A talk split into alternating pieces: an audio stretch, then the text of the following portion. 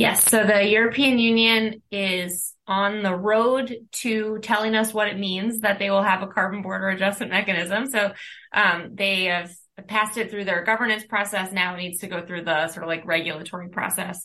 Um, but we anticipate that starting in October of 2023, imports of a subset of energy intensive goods to the European Union will be required to report the emissions associated with their manufacture.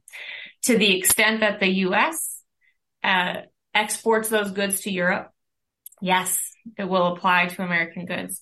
Um, and so we'll need to figure out how to comply first with their emissions reporting system mm-hmm. uh, associated with imports.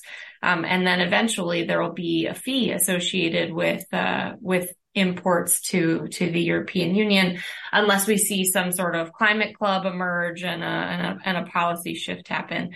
And so that is on the horizon.